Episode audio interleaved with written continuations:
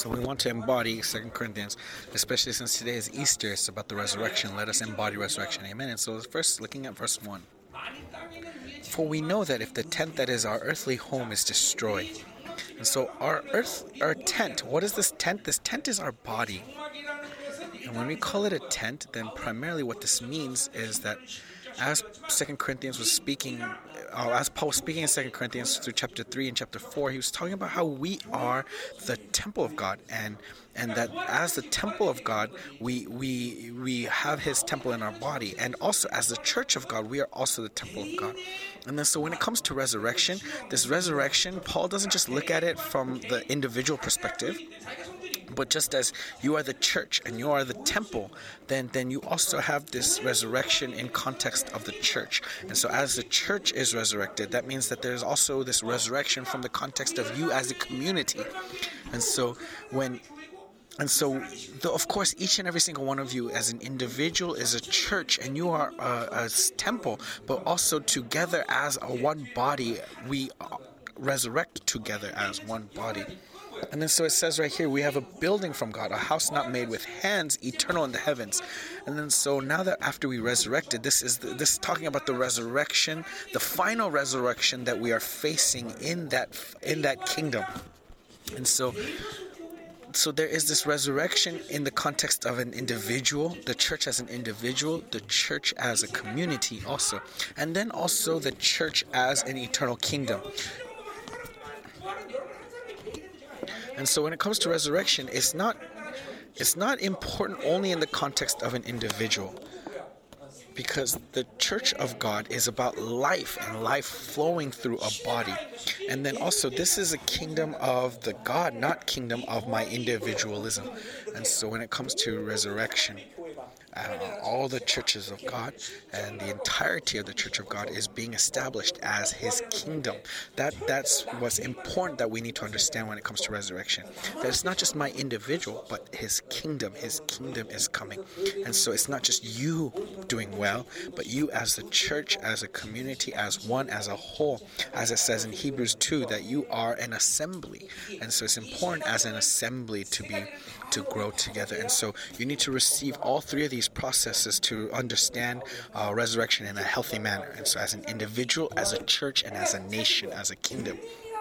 And so, when it comes to rapture, right? Rapture is actually not not the focus of of the end times. Okay, I'm not saying that there's no rapture at all, but what I'm saying is, is that rapture is not the focus. Okay, the focus is on you being perfected. The focus is on you being made into the kingdom of God. And so this is really important. And as I always say, and so when it comes to the church, the church isn't just some body, some some assembly on this earth. No. The church is is a member, a body that is going to last through all eternity. And so you are being made into this body. You are being formed into this body. Why do you think why do you think God is leading this church in this way? It's because of how important this church is as a whole in the context of eternity, not just on this temporal earth. And so fundamentally, you need to love one another. Fundamentally, you need to be united with one another. If you are not united, if you are not united, uh, that's going to break this down. And that's why I keep emphasizing that you need to be transparent amongst one another, that you need to be open to one another. If you keep liking secrets and having these little, uh, your own clicks, that is really dangerous. That must be fixed. And also, that's not uh, loyalty to God, that's not uh, sincerity to God actually we need to be open to one another really loving one another that's the relationship that we need to have amen and then so, and so when it says the tent on this earth is talking about the temple and it's also talking about our body. And so from the perspective of our body, when we look at it in Second Corinthians, what is our body? Our body has been created in the image of God. And if we have been created in the image of God, what's important is this word image, that our body our body has been formed in the same image as God. And then, so when we end on this earth and come before God, we're not going to see Him with a trunk like an elephant. No, we're going to see Him that, that He is in, that we are in His likeness. And then also, when it says image, though, of course, this isn't uh, focused on this isn't focused on on our outer appearances but on our essence. Our essence is created in the image of god. And so this word selem this word selem is really important that we have been created in his image that we are a piece of him. And so as we continue receiving that light we keep receiving that image. That image is being made perfect in us.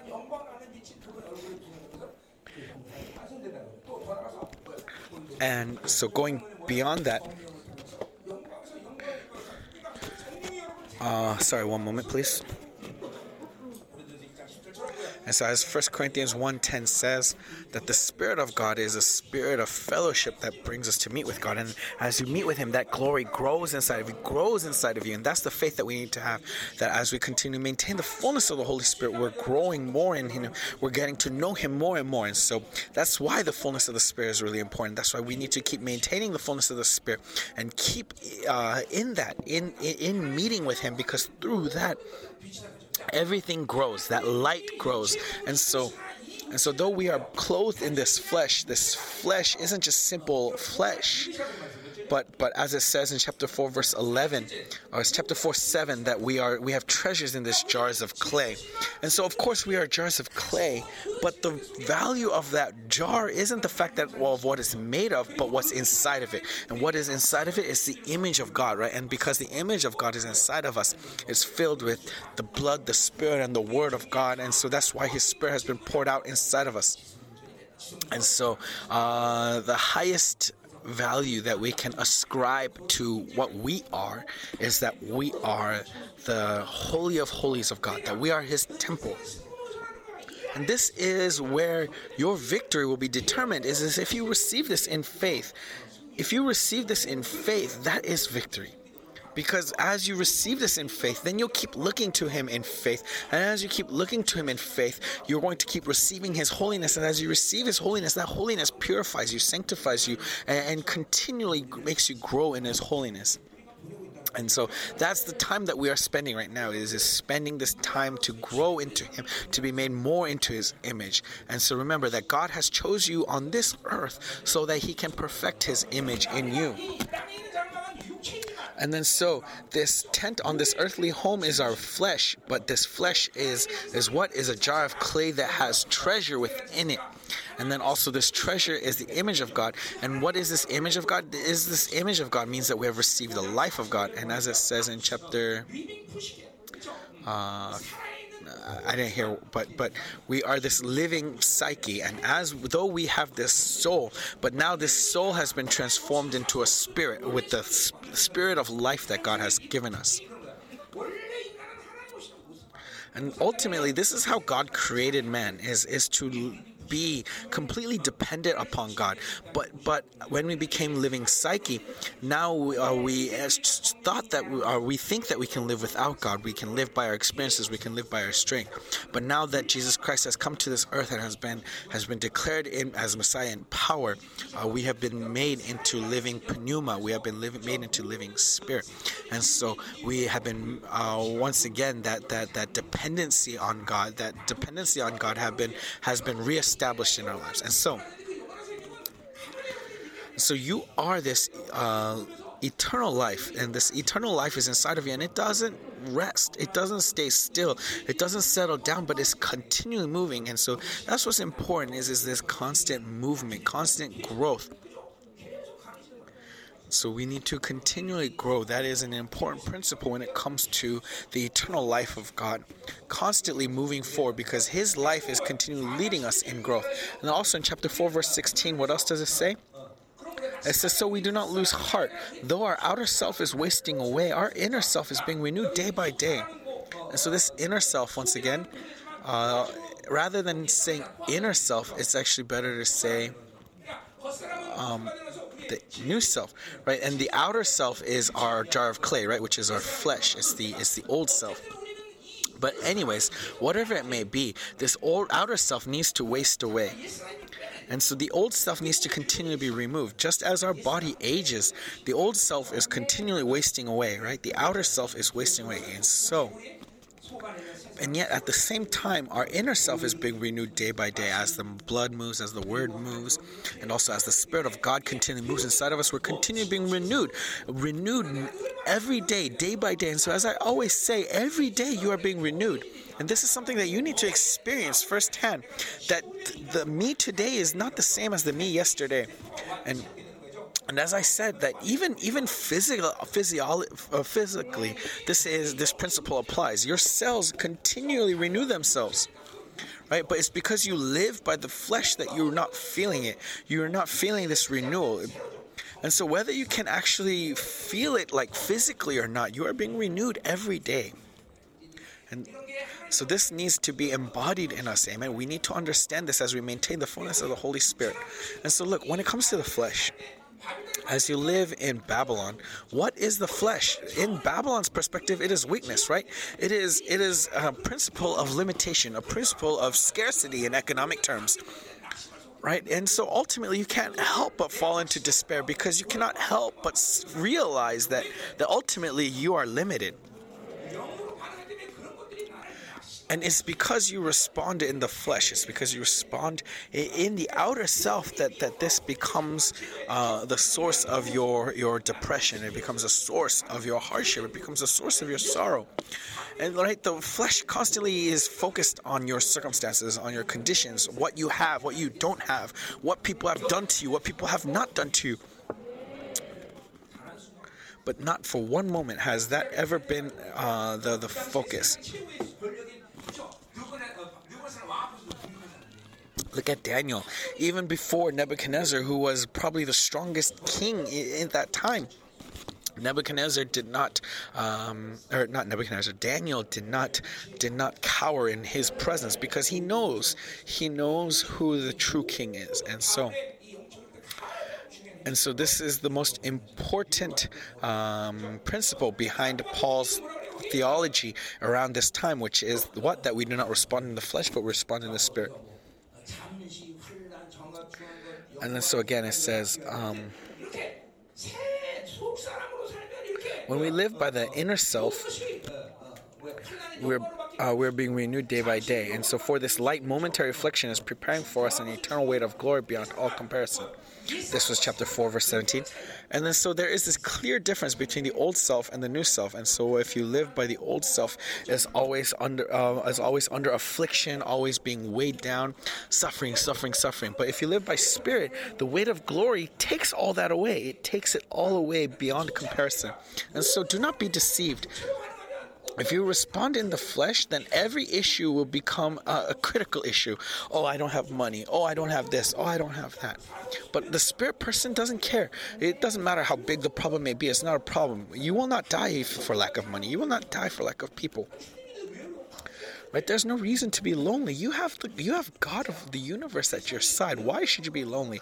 So this is a really um, critical sin if you if you if you if you think feel lonely as a Christian, that's actually a very critical sin. Okay, you you you have the most beloved God at your side. How can, dare can you be lonely?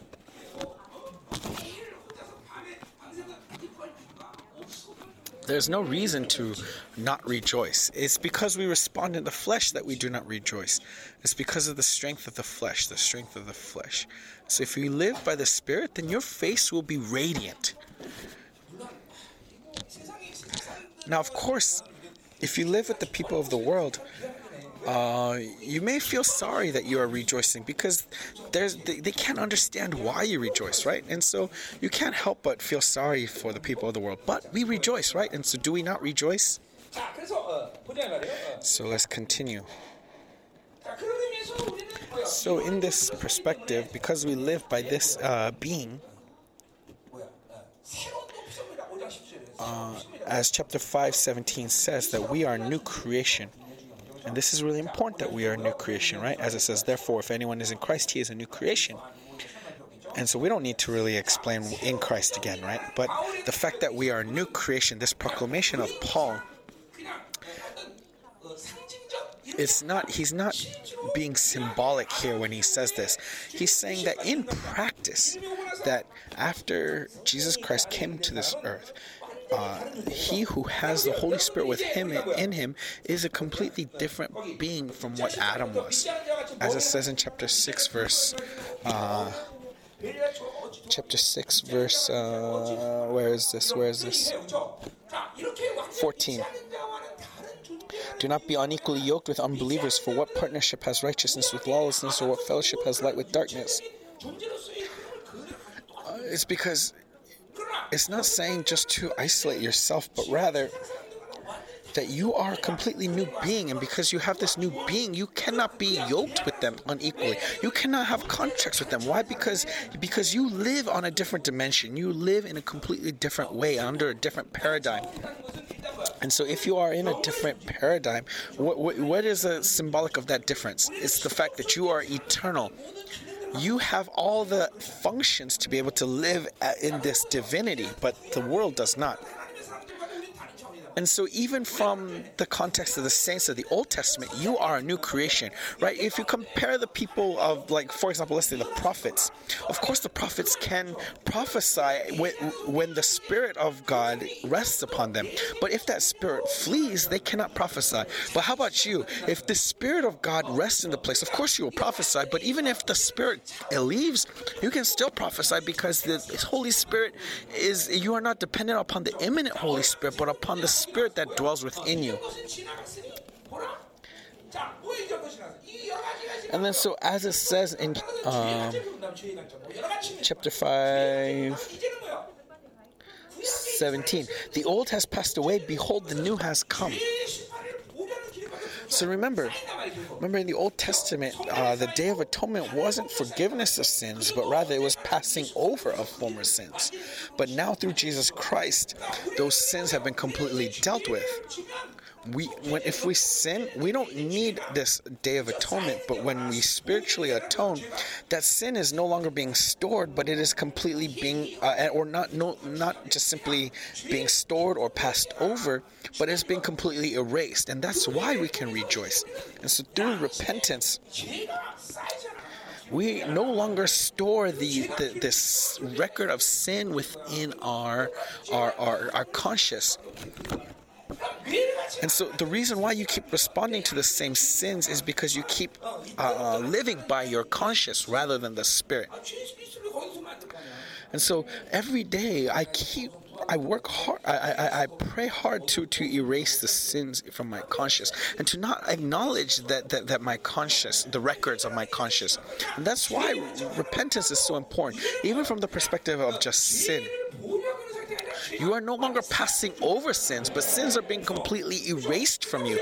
Amen? And so when it says, Behold, a new thing has come, your identity is continually being renewed in this, it, continue being renewed. And so we enter into heaven, right, with this new body, and we enter into the new new heaven and new earth. How long are we changing? Until for all eternity. I don't know how long that that will take. Okay. But we're continually being transformed, even in the millennial kingdom and even in the new heaven and new earth. We're continually being transformed, being transformed forever. I think it's going to take eternity for us to become more and more like God. But, but this this transformation isn't a command to you, but rather an expectation that you would be transformed for all time. And so think about it. No matter how great of a person you may live with, if you live with that person for a thousand years, you'll probably get tired of that person. But God's faithfulness, God's wonder, God's amazingness, God's glory is never limited. It's not temporal. It is not finite, but constantly eternal. And so the fa- reason why we can be renewed every day is because we are living with this infinite being. And so because we are living with this infinite being, that's why our direction is continually being transformed day by day by day.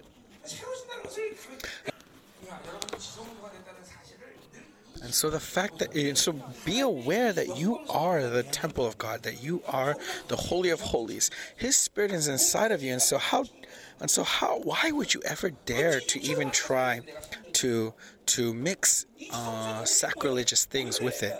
You are the temple of temples. And so remember what the Holy of Holies is. It's the place where the high priest could only enter once a year and not without blood, right? But but how about now? You have this blood moving inside of you every day, right? I abide in you, you abide in me. And so believe that you are the Holy of Holies. That's the faith that you need to have. That glorious presence dwells within you. And so he promise gives four promises. Uh, Paul gives four promises. First, using the promises of Ezekiel and Jeremiah, I will make my dwelling among them and walk among them, and I will be their God, and they shall be my people. This is chapter 6, verse um, 16. So, what's the first one? The first one is, I will make my dwelling among them and walk among them. And so this is once again a prophecy of them becoming, um, of them becoming God's temple. This is God's covenant promise, right? Through Ezekiel and Jeremiah. I will make my dwelling among them and walk among them. So my dwelling among them is the temple, and walk among them means that that that his um, dwelling place. And then so just as just as you know the the um, the tabernacle will lead the assembly in the same way, I will walk among them. And so this is once again prophesying that you are the temple of God. Amen. So when it comes to being the temple, uh, to Paul, that's why the church is such an amazing place. It's not just simply a gathering of holy people, but rather this gathering of holy people is becoming what? Is becoming the temple of God. And so why do we put such importance of you coming to this church? Because in this church, right, right. So that what I'm talking about is from the context of being here rather than watching online because because when you are coming here, this is the temple of God where His presence is there, His glory is there. And, uh, just as Pastor Lee in England said that as he was watching this, this, this, um, as he was watching this worship, he saw on this on this altar angels just just everywhere here. Why? Because the temple is here.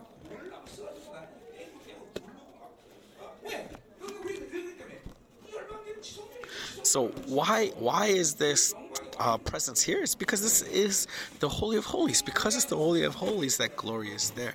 And that's why it's so important to understand this concept of Holy of Holies, being the Holy of Holies, and it's because this church is His temple, is the Holy of Holies, and you are the Holy of Holies as a member of this church. And so why pollute that? What should be in the Holy of Holies? Simply the Word, the Spirit, and the blood. And that's why I said, why try to why do you try to stuff other things? Okay. And so sometimes we may we may be polluted, but sorry, one moment. Okay, but because we are so, uh, the reason why we cannot bear it when, when something filthy comes in is because that holy presence has been filled so much that when something dirty comes in, you cannot you cannot compromise. You cannot deal with it. So if there's sadness inside of you, you you you can't bear with it. You can't bear it. You can't bear it. That's why you repent. Why do you live with that? Why do you bear with it for years on end? Okay, Deacon Pan, explain to me that secret of bearing with it for years.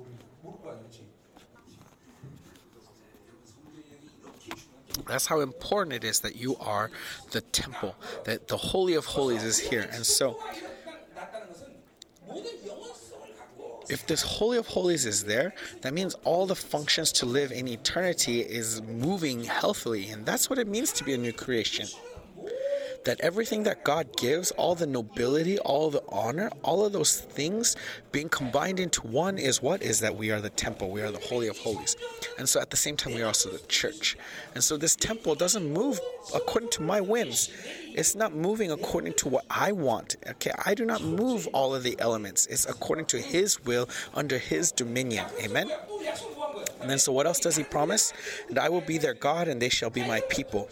So what is this? This is the concept of of dominion, right? The the old covenant with in in the Old Testament was what? Is that I will be your people and you'll be my people. And what about the new covenant? As it says in Jeremiah 31, 33, is that that uh, you will be my people and I will be your God. And so, what is the focus of this? The focus on this is, is, is of this is dominion. It's on dominion, and I've been continually emphasizing dominion to the pastors that the church is not about love. It's not about love, but first about dominion. That the order must first be established in order for love to flow freely.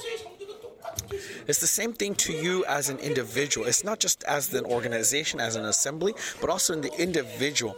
As a pastor, it's not about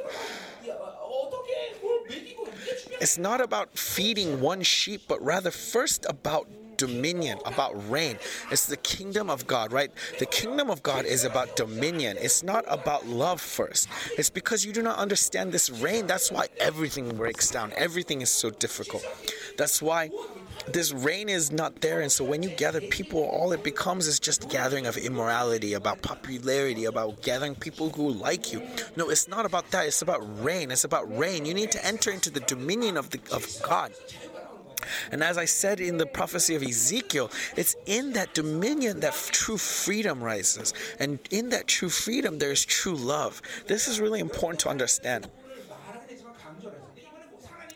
And though I preached this to you, I did not emphasize it, but I emphasized this a lot to the pastors.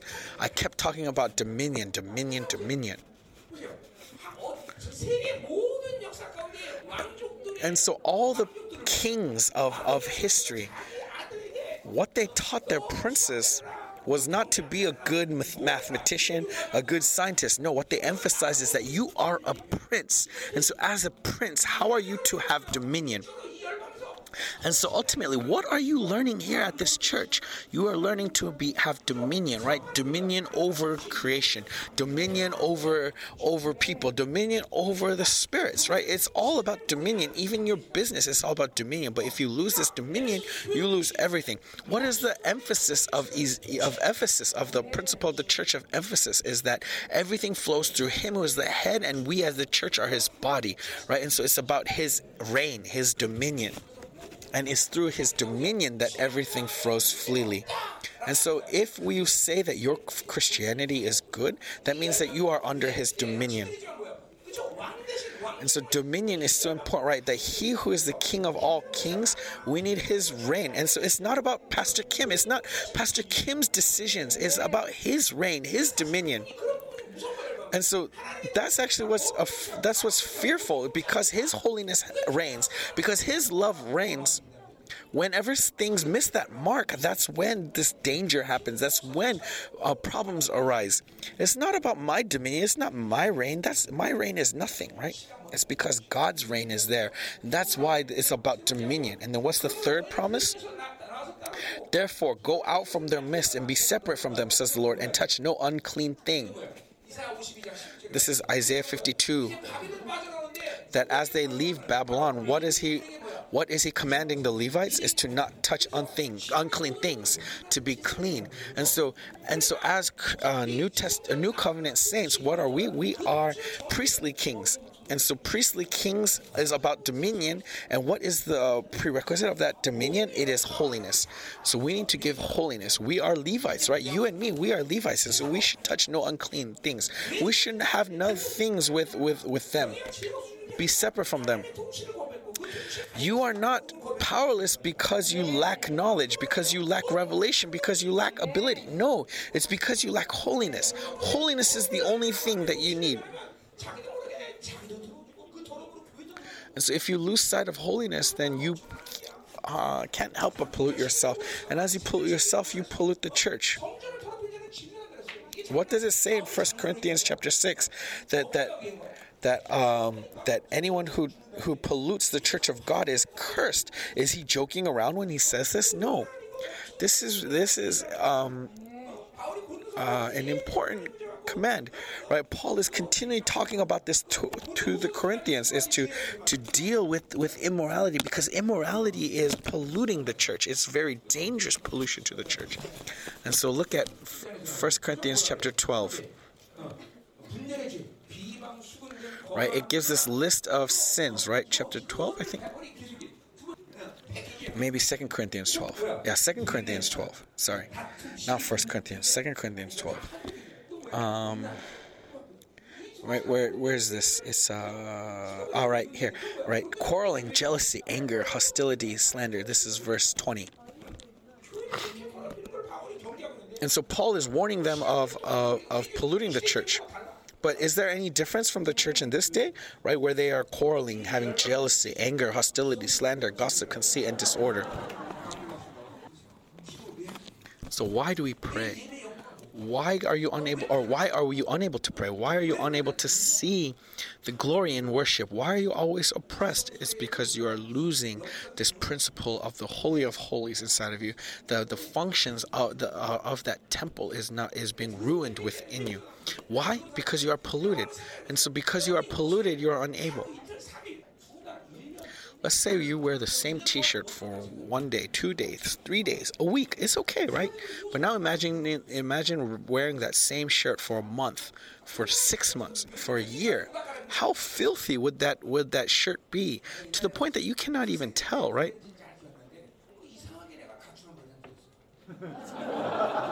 I remember when I was young that I, I, I left my home once and after three days i couldn't bear it. Why? Because the because the floor was so filthy i couldn't stand it anymore. I couldn't stand being outside the house right? Because because my socks were so filthy right? My heart's my, my shirt was so filthy. And so even after three days I, I it was so hard that i couldn't bear it that i went home and repented but but how much more if you were living with this pollution for weeks on end, for months on end? So why are you not washing yourselves when you are polluted? You need to wash yourselves every day. Wash yourselves every day. And what's the last promise that he gives us here? In verse 17 or verse 18? Or chapter 7 verse 1? No, okay. Chapter 6 uh, 18 and i will be a father to you and you shall be sons and daughters to me. And so now it's finally this relationship of love. So it begins with dominion and then goes through holiness and then finally ends in this love. And so without holiness there is no goodness. And so because you cannot receive love you you you look to immorality. That's what you need to see. Because you are not holy you keep all these other spirits start entering into you if you are not holy, what does that mean? That means you're living by the flesh. Every moment by moment, you are responding in the flesh. And so, of course, these other th- spirits enter into you. So it's not that you chose the other spirits, it's because you chose the flesh that these other spirits enter into you. You need to see this clear principle.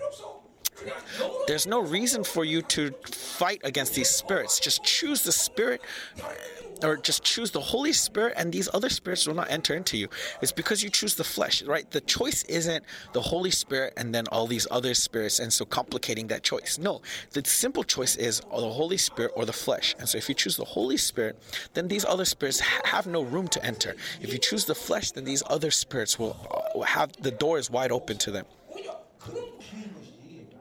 And so when you are in the spirit, all these other spirits there's no danger of them entering into you. They are simply there for you to fight so that you can grow and grow and grow. Right? They exist not to be a danger to you, they exist to be a source for your growth. They exist for you to, to continually be holy. So, as long as you choose the spirit, these other spirits are not an issue. And so, every day you saying, Oh, I'm afflicted, I'm oppressed, I'm oppressed. No, that is a problem. That is a sin. Right? Because they should not be a problem. Anyways, let's continue. And so it's clear that we should live a life that does not respond to the flesh. Amen. So as it says in chapter 6, is, is to put on uh, the death of Jesus Christ so that the life of Jesus Christ could be inside of me. And so I, I don't know where it says this, but he said chapter 6. But anyways, so whether you have weaknesses or not, it doesn't matter. As long as you don't respond to the flesh and you respond to the spirit, then you put on the death of Jesus Christ. Amen. So the most important thing here is to continually put importance on the fight that's going on between you, inside of you, between the old self and the new self. So keep uh, training yourself to be victorious inside of you, to be able to respond and putting on the death of Jesus Christ whenever there, this battle arises from within you, this battle between uh, the old self and the new self. And so we need to embody Jesus' Jesus' death as my death, and knowing to stop, knowing how to stop. And so it's important to be able to stop. So, as Christians, it's not about efficiency, it's not about being quick. Why? Because we need to wait for God to wait. We need to wait for God to decide. We need to wait for to be able to receive from God. That's what's important, not efficiency. So whether you believe it or not, that's actually one thing that many of the pastors uh, uh, misconceive or or had a misconception about me is that they think that it's easy for me to to kick church members out. That they think it's that they think that I am quick to chase church members out. Do I have that image? Am I? Honestly, if I moved according to my uh, my temper, then none of you would be here. None of you would be here. Some I wait 20 years, some 10 years. I mean, this this long patience, this long endurance is not easy for me. I'm not a character that has that patience, and yet I wait because it's not me, it's the Holy Spirit. And so so as I said this to the church to the pastors, they were shocked. They were shocked when I said that I waited 20 years for him. And also, I wasn't the one who kicked him out, but he came to me and said that he's going to leave. And so, whether you believe it or not, even right now, I'm waiting for some of you. Even now, I'm waiting for some of you. What can I do other than other than to wait? Now, there are s- some cases where I cannot wait. Why? Because it's too much of a danger that that death is going to happen through that person, and so so I can't do anything else. I have to kick them out. But for the most part, I'm waiting, waiting.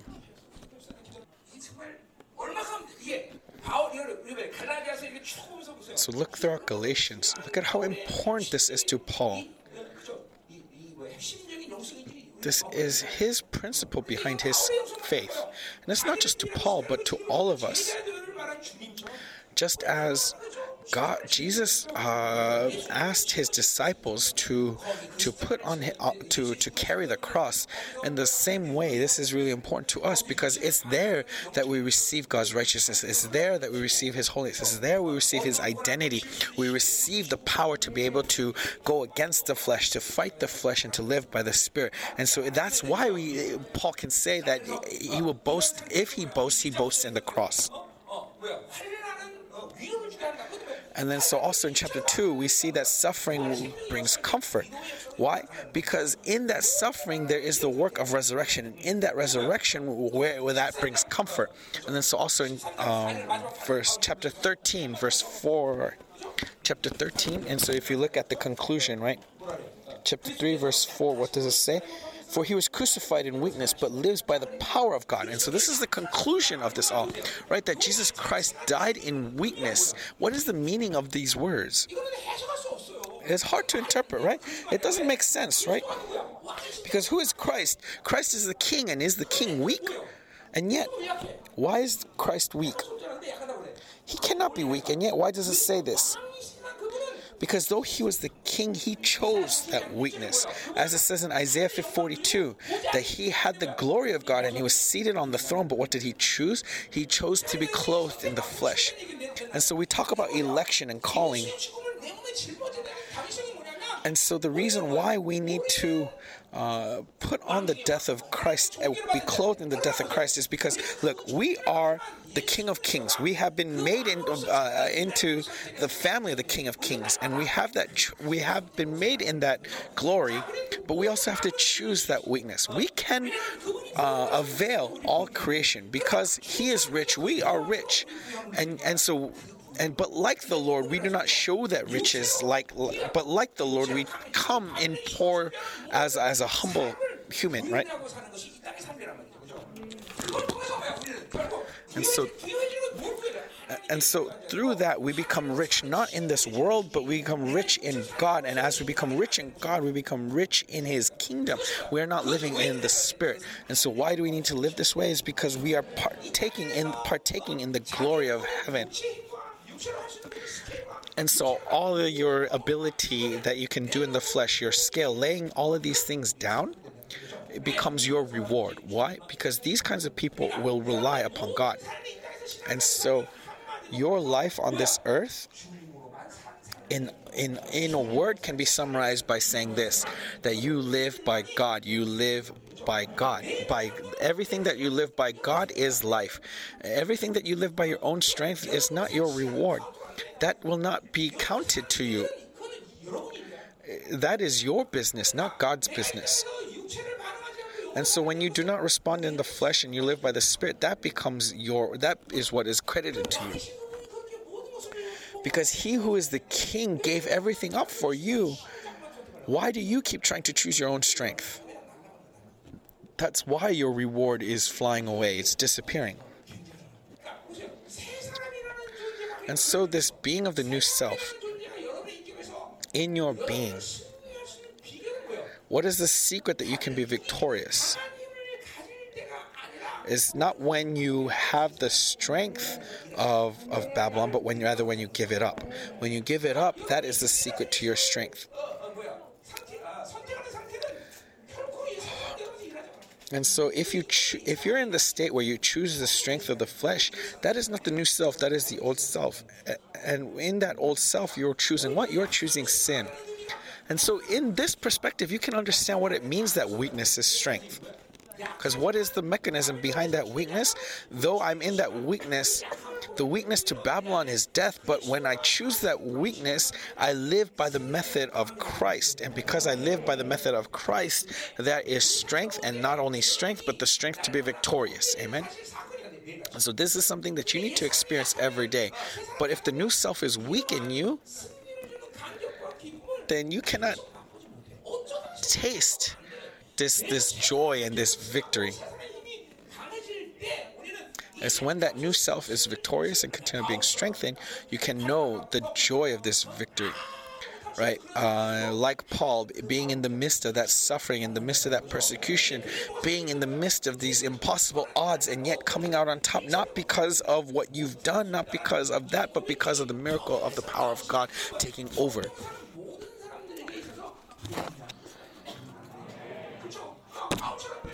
And this isn't just a promise for Paul, but also for all those who have the Holy Spirit of God. So it's not about have or to do, but to be. It's not about to have or to do, but to be. And so because I am, because I am, I am victorious. So what is the problem with your Christianity? You think that all the things that you've done well is your prize, is your is your is your reward. But all the things that you did wrong is is is counted against you. No it doesn't matter whether you do well or you do or you fail. All of it is not is is none of it is is a problem. It's about who you are. And as it says in Matthew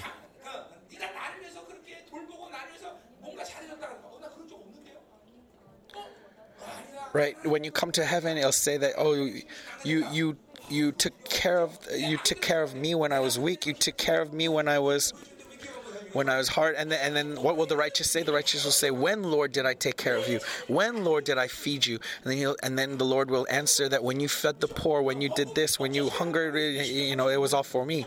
But what about the wicked? What will the wicked say? The wicked will say that, "Lord, I did this for you. I did that for you. I did this. I offered this. I made. I dedicated this." And then the Lord will answer what? That I never knew you. So every day we need to look to the goal and in, in looking to the goal, head towards that goal. Amen. And so that's what's important for us. And if you keep looking towards the goal, what's going to happen? You'll see that the spiritual speed uh, quicken up. You will start to run towards.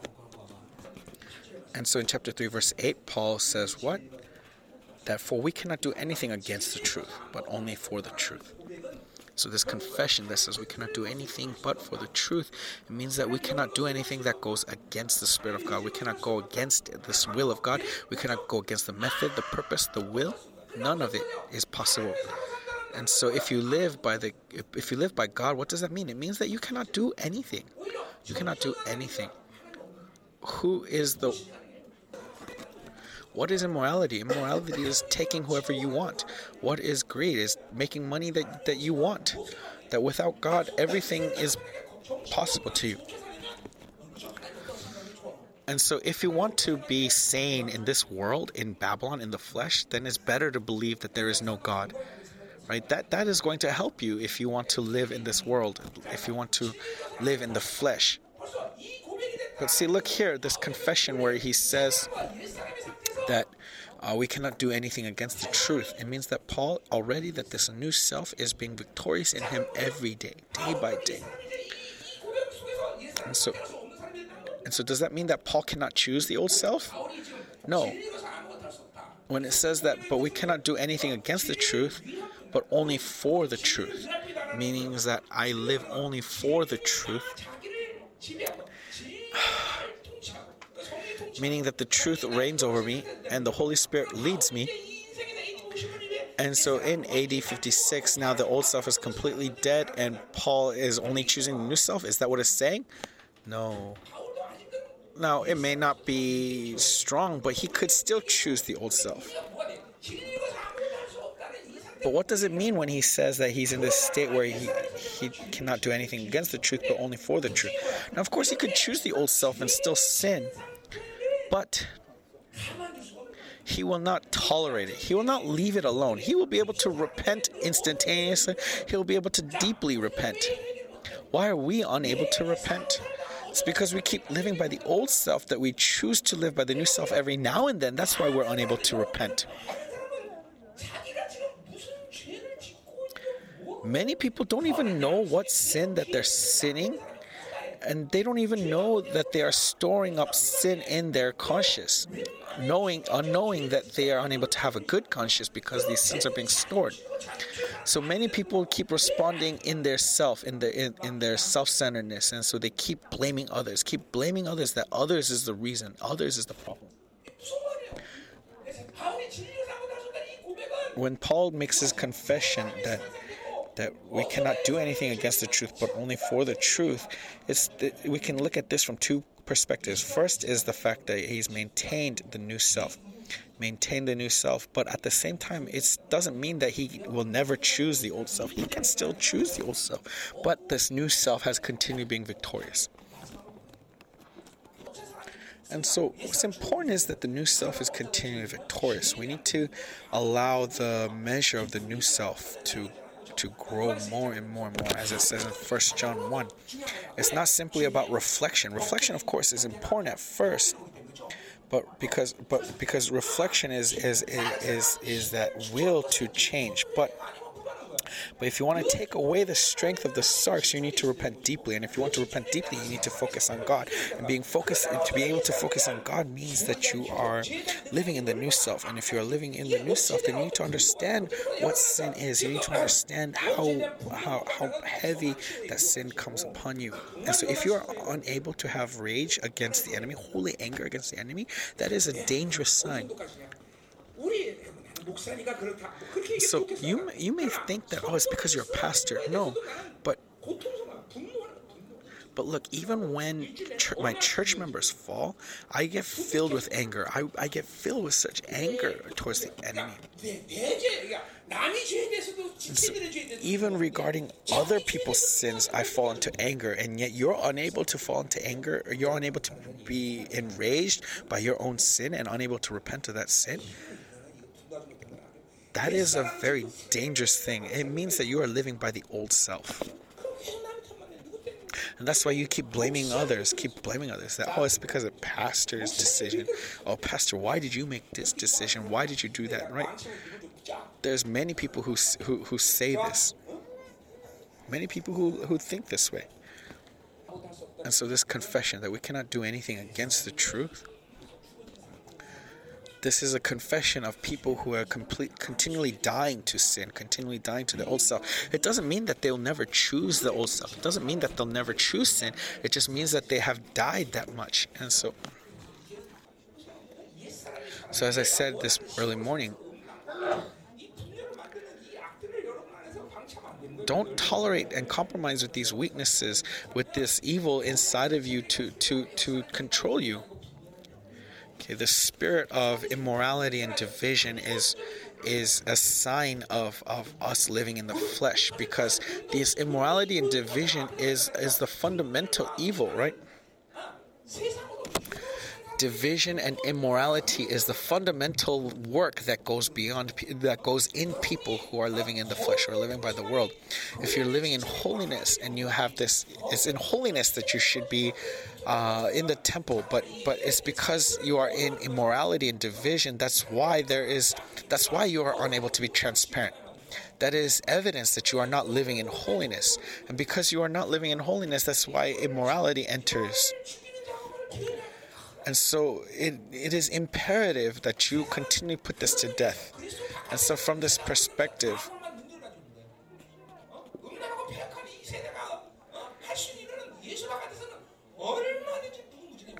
the world has power, right? It's, it's outside of Jesus that the, that the devil has immense power.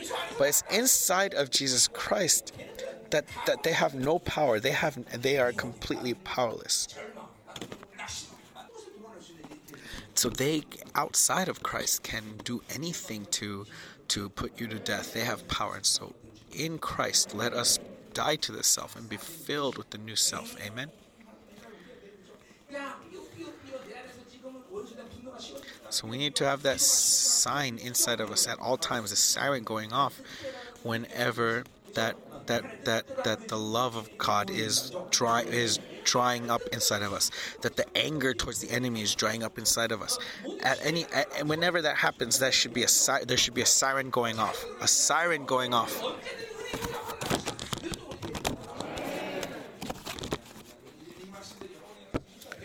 So let us embody this word. Amen. To meet deeply, meet God deeply. And so,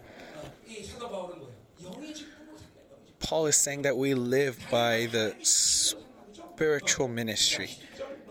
Right? Chapter 2, 13. Uh, chapter. F- huh? Sorry, one moment. Okay, so ultimately, we, we need to live by the Spirit. this is too much of a too much of a summary, right? One moment, please. So all we need to be able to do is these two things: is to be able to pray, and if we're unable to pray, then repent. That's that's those are the two things. That's how simple your life is, and so all we have to do is repent. And if if when if we cannot pray, then what do we have to do? We repent. That's all that we need to do. If you can do these two things, you will live as the children of the King. You will live as a child of the King right? What what can you go against this, right? What I mean, what what can stop this? That's how we are to live. Amen. This is how we should live. Amen. It's really important our relationship with God. And so as I said again, before God, being able to live by what he gives. Amen. That's all we need. And if you live by the Spirit, that's how you will live. And so let us expand. If you were able to do one hour, then two hours. If you're able to do two hours, then four hours. If you're four hours, eight hours. we need to expand this measure. Amen. And you will experience and be amazed yourself at what God does inside your life when you live this way. This time is upon us. This time of revival has come upon us. And so all we need to do is not be lazy spiritually. That's the only thing is not be lazy spiritually. Please don't be lazy spiritually. And so, okay, no, two things. Just don't be lazy and be and endure. Have patience. And so keep eating in faith and be strengthened in the spirit. Amen. And so the word of God is living and active. Let it let let us embody the power of that word. That his promise it does not uh, expire but is always active and reigning over us and is dominion over us. He who loves us the most in the entire world He his faithfulness has never failed. His goodness has never failed. There are times where I have fallen into despair of my own accord, but his faithfulness has never failed. Amen. And so because I, I have this trust, even if something fails, I don't I don't doubt and so it's not a problem. All I have to do is just wait a little bit. Hallelujah. Just, yes, Lord, just wait. And so this trust in God. Even if nothing works out, even though it's unsuccessful, it's not unsuccessful because His goodness is constantly running after me. And I know this for sure. And so that's just waiting. There's no problem. No matter what kind of issues may come, no matter what devil tries to do, I'm not amazed. I'm not astonished. Go ahead, try. Do whatever you want. Why? Because I believe in God's faithfulness. And that is the relationship I have with God. So this faithfulness is I believe in his faithfulness that he is always faithful at all times he is faithful. Okay, hallelujah. Amen. So you need to embody that that and so Amen. To God, uh, zeros is not an issue, right? He can add more zeros. And so, and so Apostle Paul says that he is a minister of the new covenant. He is a minister of the Spirit. He is someone who deals with the Spirit, not with the flesh. What does this mean? To those who choose flesh, there's nothing that Paul can do for them. And it's not just Paul, but God. If you choose the faith, all God can ask of you is to repent. That's it. If you choose flesh, what can God say? What can God do when when he when he says to be holy, to be to be to be pure? Because God is his his ministry is to those who are new covenant beings, to new beings.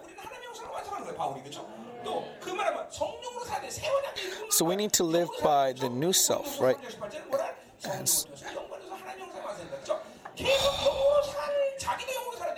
So you need to live by the Spirit, and to those who live by the Spirit, you have fellowship. That is what Paul is saying. And so in the community, Everything that I can do is the same thing that Paul can do. If I'm to be a benefit to you, it's if when you are living in the spirit that I would be a benefit to you.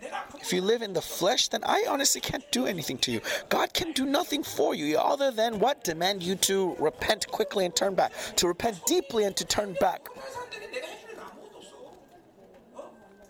I cannot do anything for you if you are concerned with the world. Other than, all I can ask of you is to repent and return. Repent and return. And so, this ministry, this ministry of truth, this ministry of spirit, the spiritual ministry that Paul has, what is it about? It's about restoration. It's about rest, uh, reconciliation.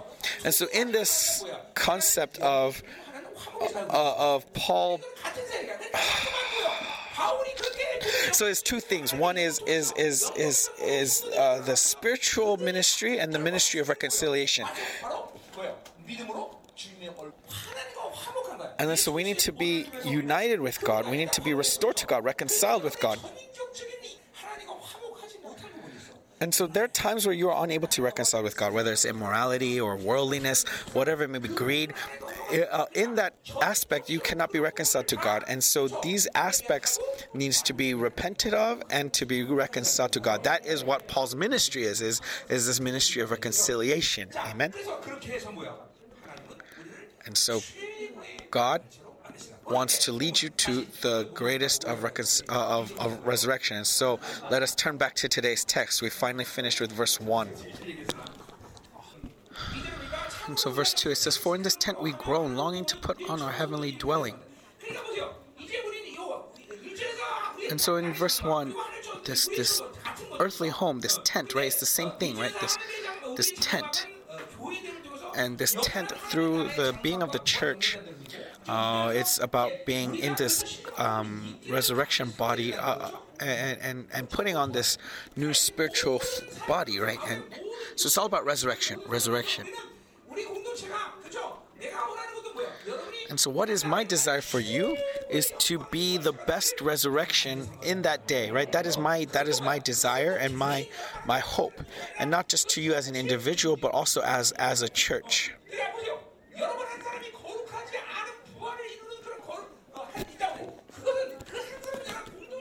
And so if one of you is not is unable to be have this glorious resurrection, it's not just an issue of the individual, but as a church, because we are all part of one body.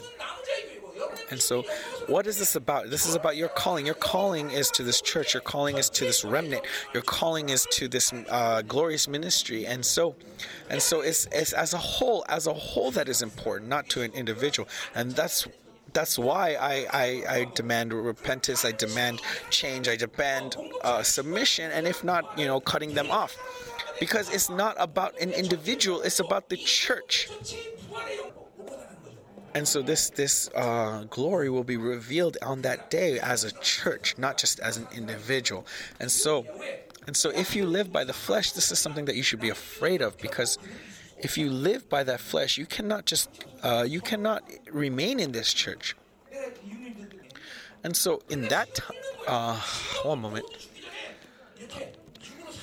And so, what's important is is that before we die, we need to keep getting rid of our fleshly strength. And so, it's better to suffer now than later because if you want to if you want to die and enter into glorification, then it's better to do that now rather than later, because later it's not a, it's not through death that you will be enter into glorification, but but in your life. And so I believe that in the church. And so I'm not trusting in you. I'm trusting in God's will for you. I'm trusting in God's purpose for you. I'm trusting in God's love for you. And so I believe that no one will miss the mark in this glorious resurrection. And so that's why I always put emphasis on your calling to the church. Are you called to the church? Then if you have if you know you have this calling, then I can wait for you. I can wait for you. I can pray for you. And I could even give my life to you.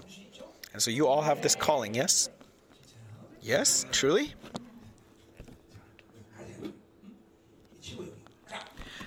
And so the up the highest resurrection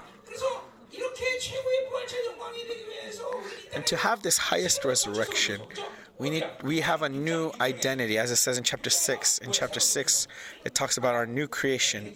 Right? We said this earlier in verse nine. As unknown and yet well known, as dying and behold, we live as punished and yet not killed, as sorrowful yet always rejoicing, as poor yet making many rich, as having nothing yet possessing everything. And so, if you respond in the flesh, then you can't help but live as unknown. You can't help but live as dying. You can't help but live as punished. But when we respond in the spirit, we do not live that way. Why? Because we put on the death of Jesus Christ on our body, and His riches, His resurrection, His glory is poured out upon us. And so that's what that is what's entering into us for the past 24 years. And so through us, we have enriched the world. Right? We have enriched uh, so many things. Right? And and even now, even now, the life of Jesus Christ is flowing. And even just this word, even just in the sermon, there's so much going on, right? In, in China, in China, right, uh, as they're receiving this word, they're receiving this word, and because of this word, they're being persecuted. There's this pastor, uh, as Sogol told us, there's this pastor who only has 10 members at, at, at their church, and yet they're being persecuted by the government. It, this is something that doesn't happen often in China. There's only 10 people in the church, and yet they're being persecuted very harshly.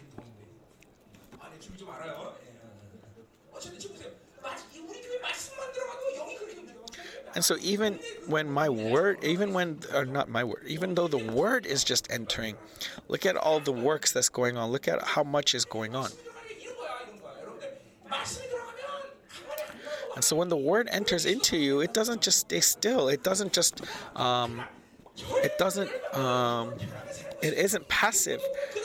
And so please do not think that you'll live in peace and comfort while you're here at this church.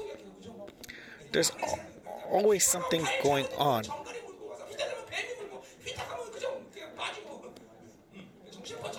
So you need to be vigilant. You need to be vigilant and follow the, the, the pillar of the cloud, the pillar of the fire, right? Just looking to that pillar of the cloud. And so I, I bless you that you're receiving lots of grace today. Amen. that that maybe to some they'll receive the grace that that oh maybe it's better to quit now while I'm ahead, right? It's better to quit now. Maybe that that's that's the blessing that you'll receive. So we talked about this new creation also in verse uh, 14, right? Verse 14 until chapter 7, verse 2, right? We talked about this earlier. And so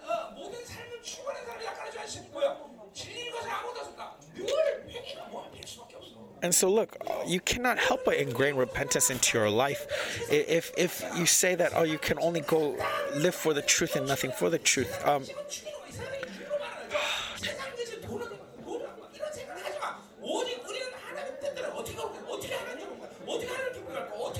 all you need to know is the will of God. What can I do to please God more? What can I do to be more closer to God? What can I do to love God more? And so that's why repentance becomes ingrained into our body. And so keep doing that repentance, uh, your intellect, emotion, and will being un- unraveled, and, and the level of that holiness growing, expanding, the level of that trust in God growing and expanding. And then, so what else does it say in verse 10? That that uh, that the weapons that we use are not are not flesh and blood, but by the but by the power of God. Um, and so all of these strongholds inside of us, all of these all of these principles, are these philosophies and, and, and ideologies in our mind, all of these things are being brought down, being brought down by the Word of God, by the Spirit of God. It's because you do not live by the Spirit. That's why you allow these ideologies to build up strongholds inside of you, letting them move you. And so look at how much these things are controlling you. People who, who act based on their thinking, who they, they think it and they act it out right away. For example, their cell phones. Right, the moment you think about cell phone, you're already using that cell phone. That is a stronghold. You chose to hate and then immediately you hate. You choose to despair and you immediately despair. It's the same thing with despair. You think about despair and you're already despairing. That, oh, I want to eat something, then you're already eating something. That oh i want to like this person then you receive that already in your heart. And so these kinds of people you have this stronghold inside of you. This stronghold has been built up meaning that that that you that these informations have built up strongholds in your mind. That the moment you think that i need to rage you rage and so you respond you respond already that way. And this is uh, strongholds in your mindset. And so all the energy that come the energy that is that is uh, that is empowering you is these strongholds and so these kinds of people, what do you need to do? First thing is stop. Stop. Why did that person curse me? Why did that person curse me? And instead of and so when you stop, instead of responding immediately to that curse, you, you, you put on the death of Jesus Christ. Putting on the death of Jesus Christ, even in your thoughts, just in your thoughts. You wanted to say something, but instead of saying something, you you you stop and say that, oh, I shouldn't speak this way.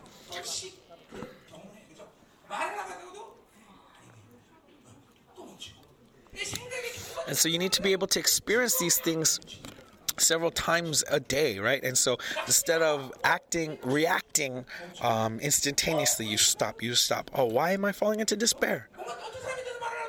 Oh, this person's speaking, and why am I all of a sudden starting to judge this person? And so it's about stopping, stopping. That that is the characteristic of those who do not have strongholds. Let's say that your husband did something that upsets you. Instead of being upset by it right away, you stop. And so within you, these these strongholds that take place in your mind, you need to see how strong they are and you need to break them down. Break them down because because in every aspect it's about God's will and re- being able to receive God's will.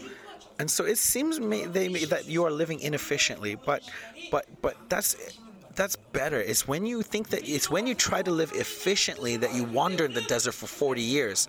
If you even though it looks inefficient when you are responding to God, you'll get through the wilderness in a month. Right there's this pop song that says what goes around comes around, what goes around comes around, right?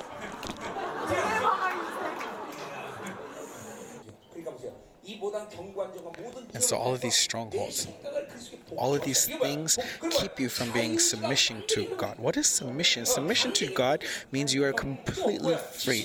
That, that, that you are completely free to respond to God, completely free to move according to God. That is true freedom. And so every day, um, breaking down these strongholds through the Word, the Spirit of Christ, and the blood of Christ. So, brothers, if you live by the flesh, then in your mind, all your th- strongholds and your thoughts are these strongholds to keep to to, uh, to uh, that control you.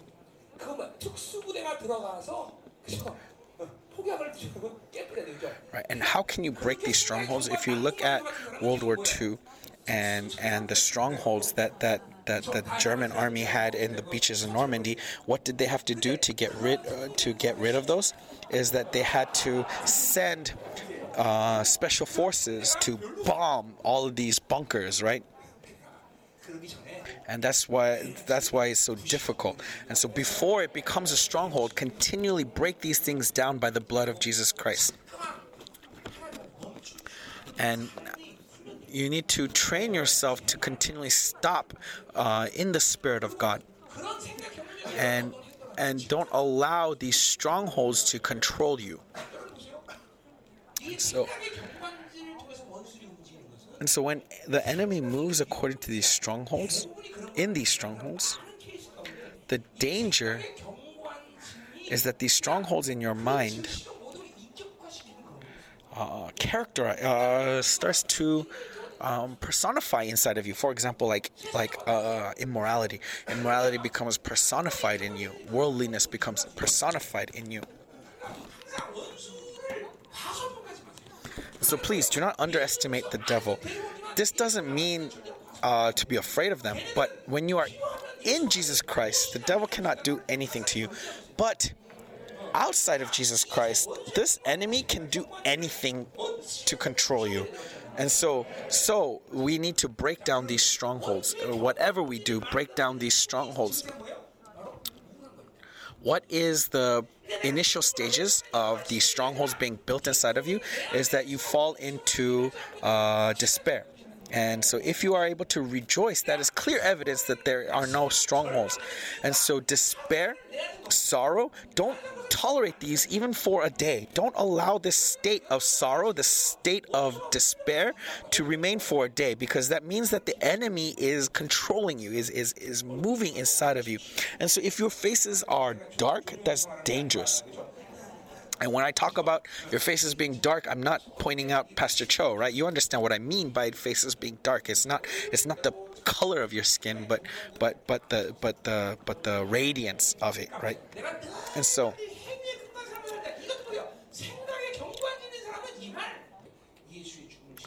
And so, a life that puts on the death of Jesus Christ in their mind, in all of these things, is continually being characterized, personified in the death of Jesus Christ. And so, put on the death of Jesus Christ. Amen. Put on the death of Jesus Christ. Amen. And so, as He leads us, we cannot have these strongholds, right? Because because that is characteristic of him leading us is that we do not have these strongholds and so he alone should reign over us. But if those strongholds are there he cannot have dominion. And so why is this lifestyle so important?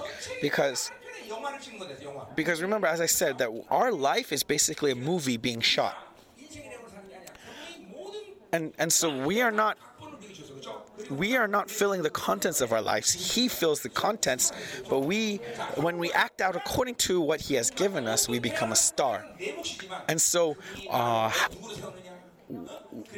so uh, the lines themselves i fill them in but but what i do is according to his calling right and so all of your talents are different but we all have the same mina right and so, because I have a calling to a head pastor, that's the glory for me. And so, you as a businessman, then that's the glory for you. Uh, but the important thing to you, is, uh, to all of us, whether you're a businessman or a pastor, whatever it is, is that you have been called as kings. And so, and so if you have strongholds in your mind, then you're unable to follow this scenario of God. And so let us break down these strongholds and allow God's dominion so that we can follow after Him. Amen. That is where true glory is found. Amen. And so, what is the result of this life? Is that weakness equals perfection, weakness equals strength, weakness is our victory. Amen. And so the weakness that the world defines, the the the the the, the, the shame that the world defines, in all of the, in all of these things, in our perspective, is not a problem. In Jesus Christ, weakness, weakness, strengths, none of these things are defined. Amen. 그래서 이제는 뭐야? And so now, 예수 안에서 내가 if I am in Christ, in, I can do all things through Christ who strengthens me. And so all of us needs to be able to boldly make this confession. Amen. And so let's go back to today's text, ver- chapter five. 그래서 우리 어디까지 온 거냐면 이제 So now we're on verse 3, right? Verse 3. 이어까지 온 거죠. 자, 그래서 이렇게 이 부분 우리가 신자로 발견되지 않아요. 자, 그러니까 뭐요? 어, 이렇게 우리가 생명한 몸을 입은 것은 어, 벗고자 하는 대로 이거 벗고자 and so, by putting it on, we may not be found naked. And so, what is this nakedness describing? It's the state of death, right? being in paradise, being in that state where you have no body, where your spirit is separate from the body. So he's yearning to he's yearning to be the resurrection before he dies, right? But and though he yearns for it, he it was not for him. But we are beings who this calling is is being prepared for amen and so that is our great expectation is is to have that resurrection before death and so, verse 4 For while we are still in this tent, we groan. And what does it mean that we groan? Because we have this fleshly tent. As I said, what is this fleshly tent? this inability to respond in the spirit, but responding in the flesh. And so that causes us to groan. Why do we groan? Because we do not want to be found naked, but rather we want to be further clothed with the highest resurrection body, with the more spiritual body. That is what we groan for. Amen. And so, so, but that we be further clothed so that what is mortal may be swallowed up by life. And so that the spirit inside of you, when you live 100% by the power inside of you, everything that's mortal inside of you is being made perfect into his perfect spiritual thing. Amen. And so that is the greatest glory that is prepared for you. And but what do we have to be wary of is that when this glorious comes inside of us. It's not a new thing that is given inside to us, but already we have that glory inside of us. But now it's simply uh, ah, sorry, one moment. Okay, so the. Uh,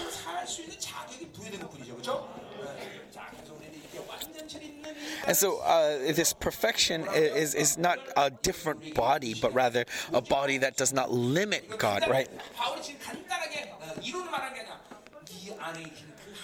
And so the Spirit of God that is inside of you is going to make this inside of you. And so even now, d- don't limit the Spirit that's inside of you. And so the gift that's inside of you, look at how much you limit it. But the apostles and, and, and the saints at this time, they did not limit it. They were even transported from place to place. Uh, and that season is upon us.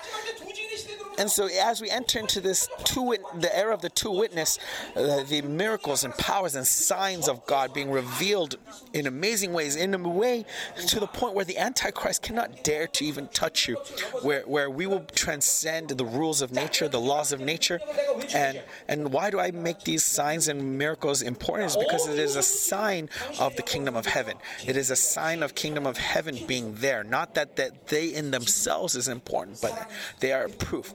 And so, power and love and, and anointing, all of these things um, need to unfold uh, without obstruction, so that that is proof that, that the kingdom of heaven is flowing, is moving.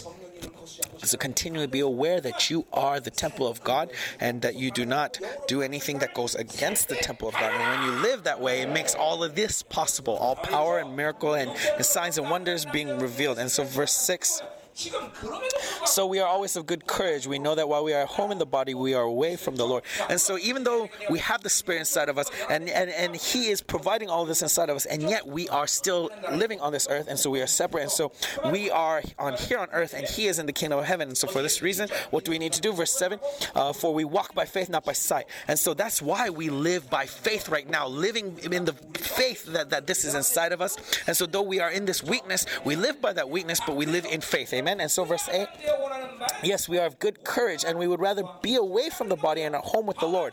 And so, Paul, he says earlier, we said that he doesn't want to die, but what he it's not because he's afraid of death itself, it's not because he's trying to run away from death, but rather because he doesn't want to die because he sees this greatest of glory. And yet, and yet, what's more important is that we would rather be away from the body and at home with the Lord. Even now, if I die, of course, it's not the highest resurrection, and yet I'm in the place of his presence right? What is paradise? Paradise is where Jesus reigns. It's not yet the glory of the new millennial kingdom of or the new heaven and earth, and yet it is still better than this earth. And so, and so, of course, it's not up to me. But if I were, if I am to die, uh, I would rather be dead and in that paradise than than than here on earth. But and but what is the focus? The focus is on resurrection. And what is resurrection? Resurrection isn't putting this focus on the future, but letting that future flow into the present. That glory of that resurrection be here. And so, if we want to live with that glory, then what do we need to live by? We need to live by the Spirit right now, not by the flesh.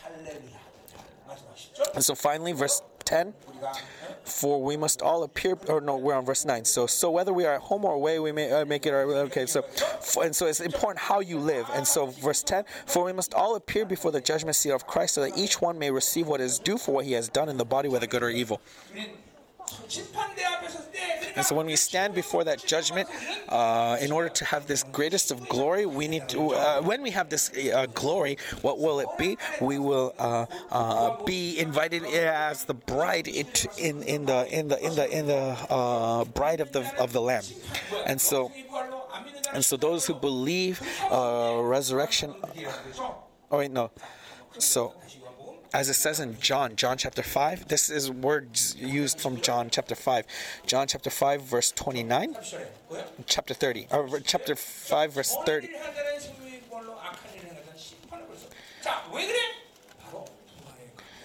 Okay, it says, I can do, uh, no, verse 29 uh, and come out, and those who have done good to the resurrection of life, and those who have done evil to the resurrection of judgment. It would be great if it said those who believe a judgment of resurrection and, and or a resurrection of, of life, and those who do not believe a resurrection of judgment, but it says those who have done good.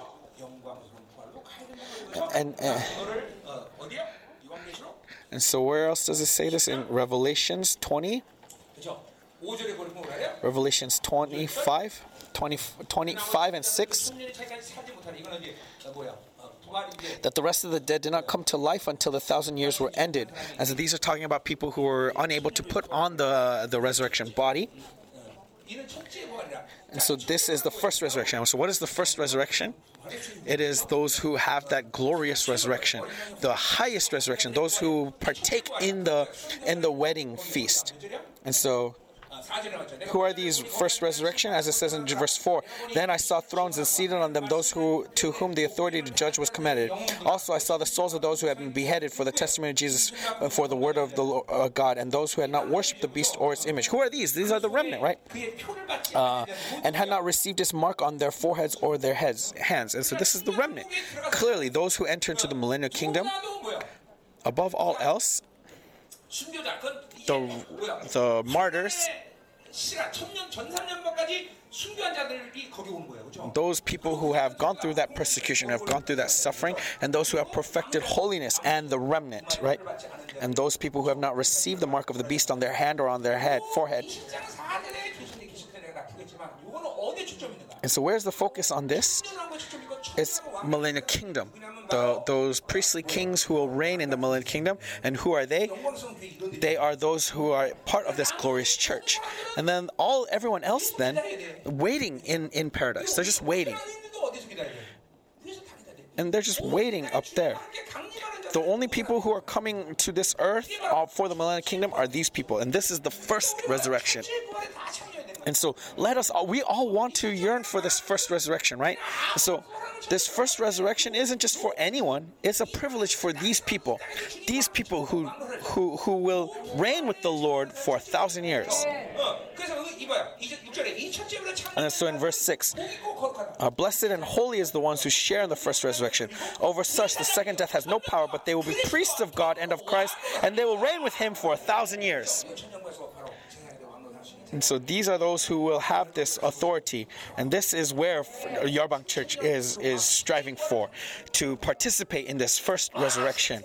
Wow, aren't you so excited just at the thought of this? At the thought of this, and so why why put a meaning on this earth? Do you want to be a president for four or five years? Why not be a priestly king for a thousand years? What is greater? I'm going to be a king for a thousand years, for a thousand years in that millennial kingdom. So even now I'm a priestly king, but then then more, more as in that millennial kingdom. Hallelujah. So bless the person next to you. Let us be together in that day. Okay, and so I believe that you will all be beings who will participate in that first resurrection. And so let us pray. Okay, let us pray. Okay, and so let us pray now. Uh, we went through all of Second Corinthians, and so let's engrave it into our spirits with with the anointing, and let us be characterized by this. Jesus' death is my death. Jesus' resurrection, uh, burial is my burial. Jesus' resurrection is my resurrection. Jesus' throne is my throne. Jesus' glory is my glory.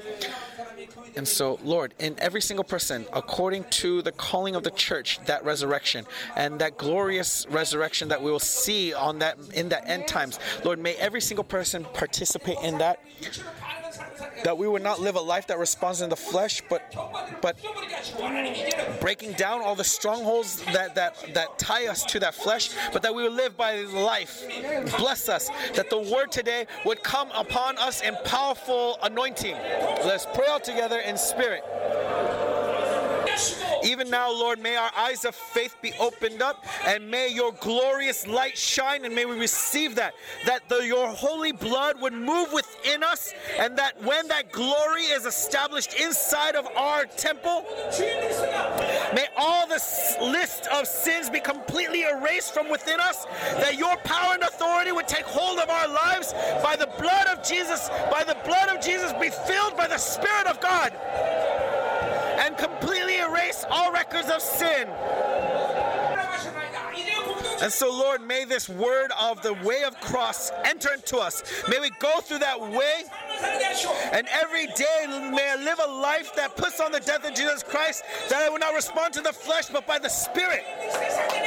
And may, for that reason, may your blood move inside of us. And as it moves inside of us, may it erase all the uh, records of sin inside of us this dominion over us, and may that dominion, may the power and authority of that dominion be characterized in our lives. And in the name of Jesus, all the darkness that has been characterized in our lives, I cast you out. I cast you out.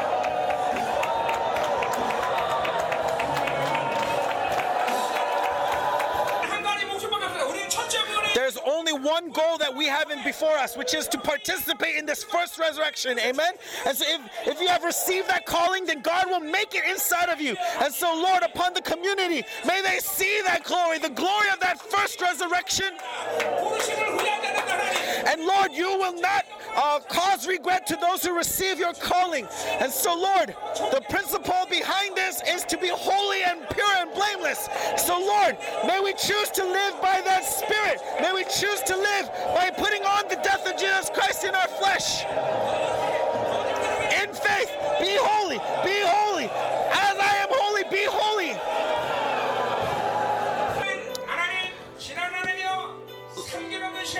Lord, during these past three weeks through Second Corinthians, we praise your name for this amazing victory that you have given us. And may this victory continue in this community and continually renew this community. That we would head towards that goal of glory. Continually pour out the power of the blood and engrave that blood inside of us, that we would live by the Spirit, and that we would not be lazy in putting the flesh to death Lord, all the loot of this victory that you have given us at this time, we want to open our hands wide and receive it. Receive it. Receive it. Receive and take hold. Avail. Avail the spoils of war. God's holiness, His purity, His goodness. Take hold of it. Take hold of it. Take hold of the death of Jesus Christ.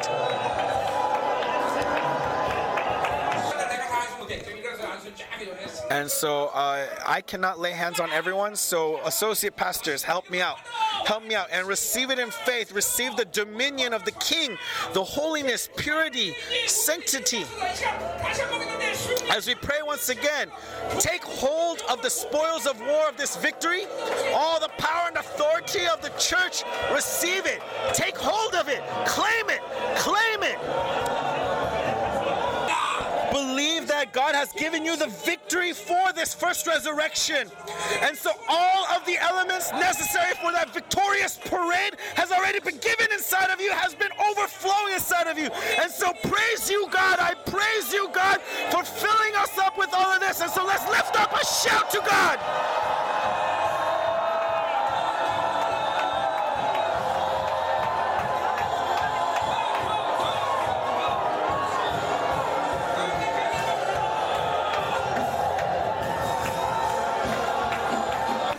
Lord, we thank you and we confess that you have the victory. You have done all of it.